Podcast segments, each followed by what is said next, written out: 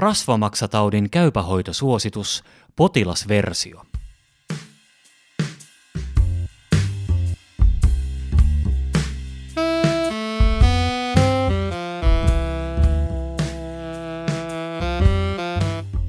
Tässä potilasversiossa käsitellään rasvamaksatautia, jonka taustalla on yleensä lihavuus, tyypin 2 diabetes tai metabolinen oireyhtymä, mutta ei alkoholi.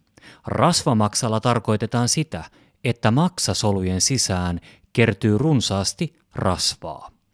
Rasvamaksatauti, joka ei johdu alkoholista, on maamme yleisin maksataudin muoto ja se on yleistä myös lapsilla ja nuorilla.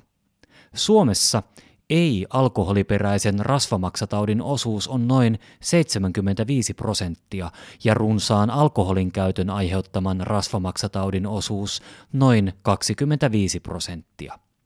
Suomessa rasvan kertymistä maksaan eli rasva maksaa todetaan noin joka neljännellä henkilöllä. Diabeetikoista 60-70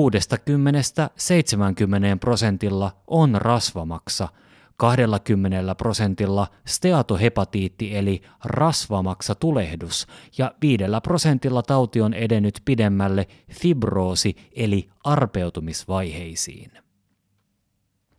Rasvamaksataudin eri vaiheet. Sairaus voi edetä rasvamaksasta seuraavaan vaiheeseen eli steatohepatiitiksi ja niin sanotusti fibrosoitua – Fibrosoitumisella tarkoitetaan sitä, että maksaan kertyy sidekudosta ja se arpeutuu. Arpeutumisen takia maksan normaali toiminta häiriintyy ja heikkenee. Pahimmillaan tila voi edetä maksakirroosiksi. Kuolleisuus maksakirroosiin on Suomessa Euroopan huippua. Riskitekijät. Metabolinen oireyhtymä eli MBO on selkeä maksasairauksien riskitekijä – MBO on aineenvaihduntaa liittyvä tila, jossa henkilöllä on yhtä aikaa seuraavat terveyttä uhkaavat häiriöt.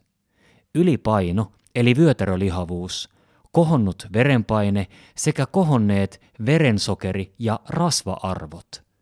Muita tärkeimpiä vakavien maksatapahtumien riskitekijöitä ovat runsaan alkoholin käytön lisäksi lihavuus, diabetes, ikä, miessukupuoli ja insuliiniresistenssi.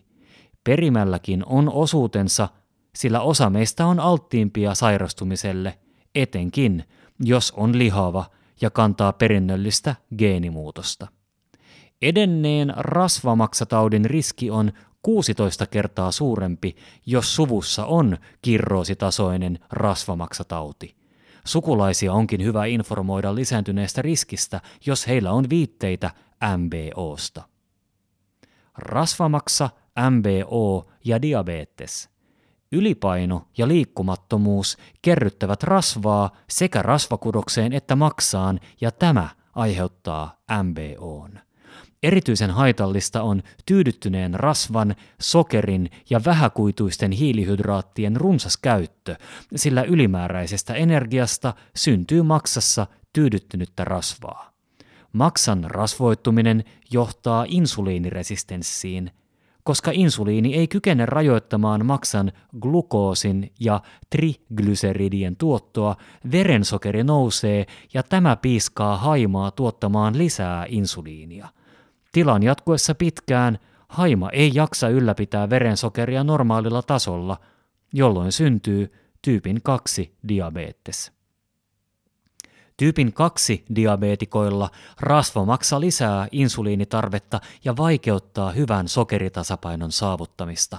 Tilanteen edetessä MBOta sairastavalla on rasvamaksa, kohonnut verensokeri sekä kohonnut LDL että pienentynyt HDL-kolesterolin pitoisuus. Nämä yhdessä nostavat huomattavasti sepelvaltimotaudin riskiä.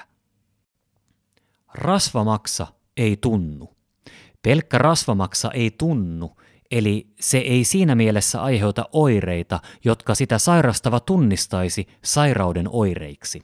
Tosin joillakin saattaa olla paineen tunnetta ylävatsalla oikealla tai oikeassa kyljessä, sillä kun maksa rasvoittuu, se myöskin suurenee ja laajenee. Rasvamaksatautiin liittyvän fibroosin tunnistaminen. Rasvamaksaa ei tarvitse etsiä erikseen potilailta, joilla on todettu MBO tai tyypin 2 diabetes, mutta tästä joukosta tulisi tunnistaa ne, joilla on jo edennyt maksasairaus. Tästä syystä tyypin 2 diabeetikoille suositellaan FIB4 fibroositestin, joka on verikoe, tekemistä vuosittain diabeteksen vuosikontrollien yhteydessä. Tutkimuksen avulla voidaan luotettavasti tunnistaa rasvamaksatautiin liittyvä merkittävä fibroosi. Jos potilaalla on MBO, tarkempia tutkimuksia suositellaan myös, jos todetaan muun tutkimuksen yhteydessä koholla oleva maksan alat arvo – naisilla yli 30, miehillä yli 50. MBOn osatekijät tulisi mitata ja selvittää potilaan rasvamaksan syy. Lisäksi suositellaan tehtäväksi fibroosiriskin arviointi. Erikoissairaanhoitoon ohjataan ne potilaat, joiden fibroosiriski on kohonnut – siellä käydään läpi potilastiedot, MBOhon johtaneet tekijät, otetaan tietyt verikokeet, tehdään tarvittavat kuvantamistutkimukset, muun muassa elastografiatutkimus, jollei sitä ole tehty jo perusterveydenhuollossa, ja ohjataan potilas tarvittaessa hoitoon ja seurantaan. Elämäntavat puntariin, laihdutus, terveellinen ruokavalio ja liikunta. Epäterveelliset elintavat liittyvät kiinteästi rasvamaksataudin syntyyn ja kehittymiseen. Keskeisiä hoitomuotoja ovat terveellisen ruokavalion ohella laihdutus ja liikunta.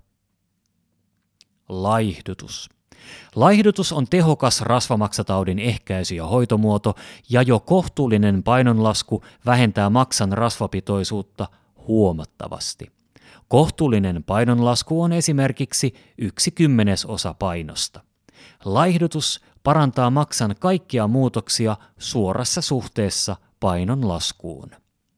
Ruokavalio.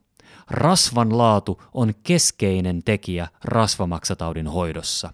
Suosin mieluummin rypsi- tai auringonkukkaöljyä ja rasvaista kalaa sekä runsaskuituisia hiilihydraatteja kuten täysjyväviljaa, kasviksia, marjoja ja hedelmiä. Käytä niukasti vähäkuituisia hiilihydraatteja sekä sokeria, sokeroituja tuotteita kuten energia- ja virvoitusjuomia sekä makeisia ja fruktoosia eli hedelmäsokeria. Kohtuullista alkoholin käyttöä tai jopa rajoita, jos vain mahdollista. Todennäköisesti kaikki, joilla on todettu maksassa sidekudos lisää, hyötyvät alkoholittomuudesta. Liikunta. Rasvamaksatautia sairastavilla säännöllinen liikunta vähentää maksan rasvapitoisuutta noin 20-30 prosenttia. Liikunnaksi käy sekä kestävyysliikunta että lihaskuntoharjoittelu. Ylipainoisille soveltuvia liikuntalajeja ovat esimerkiksi vesijuoksu, uinti ja pyöräily. Suosituksena on harrastaa kohtuullisen raskasta liikuntaa kolmesta viiteen kertaa viikossa yhteensä 150-200 minuuttia. Paras tulos saadaan, kun säännöllinen liikunta yhdistetään vähäkaloriseen ruokavalioon. Lääkehoito ja lihavuusleikkaus. Lääkehoito. Suomessa ei tällä hetkellä ole markkinoilla lääkkeitä, jotka lääkeviranomainen olisi hyväksynyt käytettäväksi ei-alkoholista johtuvan rasvamaksataudin hoitoon. Tutkimusnäyttöä on runsaimmin E-vitamiinista ja lääkeaineesta nimeltä pioglitatsoni. Pioglitatsoni on tyypin 2 diabeteksen hoidossa käytettävä lääke, joka parantaa insuliiniherkkyyttä. Harkinta lääkityksen aloittamisesta tehdään erikoissairaanhoidossa. Ennen lääkehoidon aloitusta tulee lääkitykseen liittyvät hyödyt ja haitat punnita tarkoin – Suurentuneen sydän- ja verisuonisairauksien riskin vuoksi kolesterolia tulee hoitaa tarvittaessa statiineilla, mutta kirroosin yhteydessä niitä tulee välttää. Samoin kohonnut verenpaine tulee hoitaa. Lihavuusleikkaus. Jos tilannetta ei saada kuriin edellä mainituin keinoin, voidaan harkita lihavuusleikkausta. Leikkaus vähentää maksan rasvoittumista ja fibroosin etenemistä ja jopa kirroositasoinen fibroosi voi vähentyä. Lihavuusleikkauksella aikaansaatu painon aleneminen on useimmiten pysyvä. Maksakirroosi ei ole este lihavuusleikkaukselle, mutta se tulee ottaa huomioon jo ennen leikkausta. Maksa syöpä sen sijaan on este. Maksan siirtoleikkaus. Maksan siirto on äärimmäinen tapa auttaa potilasta, sillä maksan toiminnan pettäessä seurauksena on potilaan menehtyminen. Maksan siirtoleikkauksessa oma maksa poistetaan ja uusi maksa laitetaan entisen tilalle. Maksan siirto ja sitä edeltävät tutkimukset tehdään Helsingin yliopistollisessa keskussairaalassa eli Hyksissä Helsingissä. Maksansiirto on kallis toimenpide, 40 kertaa kalliimpi kuin lihavuusleikkaus. Seuranta. Rasvamaksa. Seuranta. 1-2 vuoden välein. Rasvamaksa ja kohtalainen fibroosi. Seuranta yhden vuoden välein. Kirroosiasteelle edennyt rasvamaksatauti. Seuranta ja kokeet kuuden kuukauden välein. Ylävatsan ultraääni kuuden kuukauden välein maksasyövän sulkemiseksi pois ja gastroskopia kolmen vuoden välein. Lapset ja nuoret. Lapsilla ja nuorilla rasvamaksataudin riskitekijät ovat pitkälti samat kuin aikuisilla, ja heille tehdään samoja tutkimuksia kuin aikuisillekin. Jos lapsilla epäillään rasvamaksatautia, diagnostiikka ja hoito tehdään erikoissairaanhoidossa. Lihaville yli 10-vuotiaille lapsille ja nuorille on syytä tehdä alat mittaus. Tutkimus on syytä tehdä myös niille lapsille ja nuorille, joilla on seuraavia riskitekijöitä – keskivartaloon painottuva ylipaino, insuliiniresistenssi tai diabetes, dyslipidemia, kohonnut verenpaine, uniapnea tai lähisukulainen, jolla on todettu rasvamaksatauti. Jos syitä on paljon, on maksatutkimukset syytä tehdä jo nuorempana – Tarkoituksena on löytää aggressiivisemmat tautimuodot ajoissa, sillä osalla lapsista ja nuorista sairaus etenee rasvamaksasta steatohepatiitin kautta jopa maksan siirtoa vaativaksi kirroosiksi jo ennen 18 vuoden ikää. Lasten ja nuorten hoito ja seuranta. Lapsilla ja nuorilla yritetään painonhallinta saada paremmaksi samanlaisella elämäntapaohjauksella kuin aikuisillakin. Lasten ja nuorten rasvamaksataudin lääkehoidoista, esimerkiksi E-vitamiinista, on hyvin vähän tutkimustietoa, mutta tulokset eivät ole olleet riittävän hyviä, jotta lääkehoitoa voisi suositella. Jos nuorella on useita riskitekijöitä ja painoindeksi eli BMI on yli 35, voidaan harkita lihavuusleikkausta. Seuranta tapahtuu terveyskeskuksissa, kouluterveydenhuollossa ja sairaaloiden diabetespoliklinikoilla. Lisätietoa aiheesta muun muassa terveyskirjaston artikkeleista Rasvamaksa sekä Miten vähennän kaloreita ilman dieettiä löytyy lisätietoa aiheesta. Myös valtion ravitsemusneuvottelukunnan suomalaiset ravitsemussuositukset vuodelta 2014 sekä UKK-instituutin tuoreimmat liikkumissuositukset tarjoavat lisätietoa. Vastuun rajaus. Käypähoitosuositukset ja Vältä viisaasti suositukset ovat asiantuntijoiden laatimia yhteenvetoja yksittäisten sairauksien diagnostiikan ja hoidon vaikuttavuudesta. Ne eivät korvaa lääkärin tai muun terveydenhuollon ammattilaisen omaa arviota yksittäisen potilaan parhaasta mahdollisesta diagnostiikasta, hoidosta ja kuntoutuksesta hoitopäätöksiä tehtäessä. Tekijät Potilasversion tekstin on lääkäri seuraa Duodeckimin käypähoitosuosituksen pohjalta työstänyt potilasversioista vastaava toimittaja Kirsi Tarnanen. Lukijana Kari Hevossaari.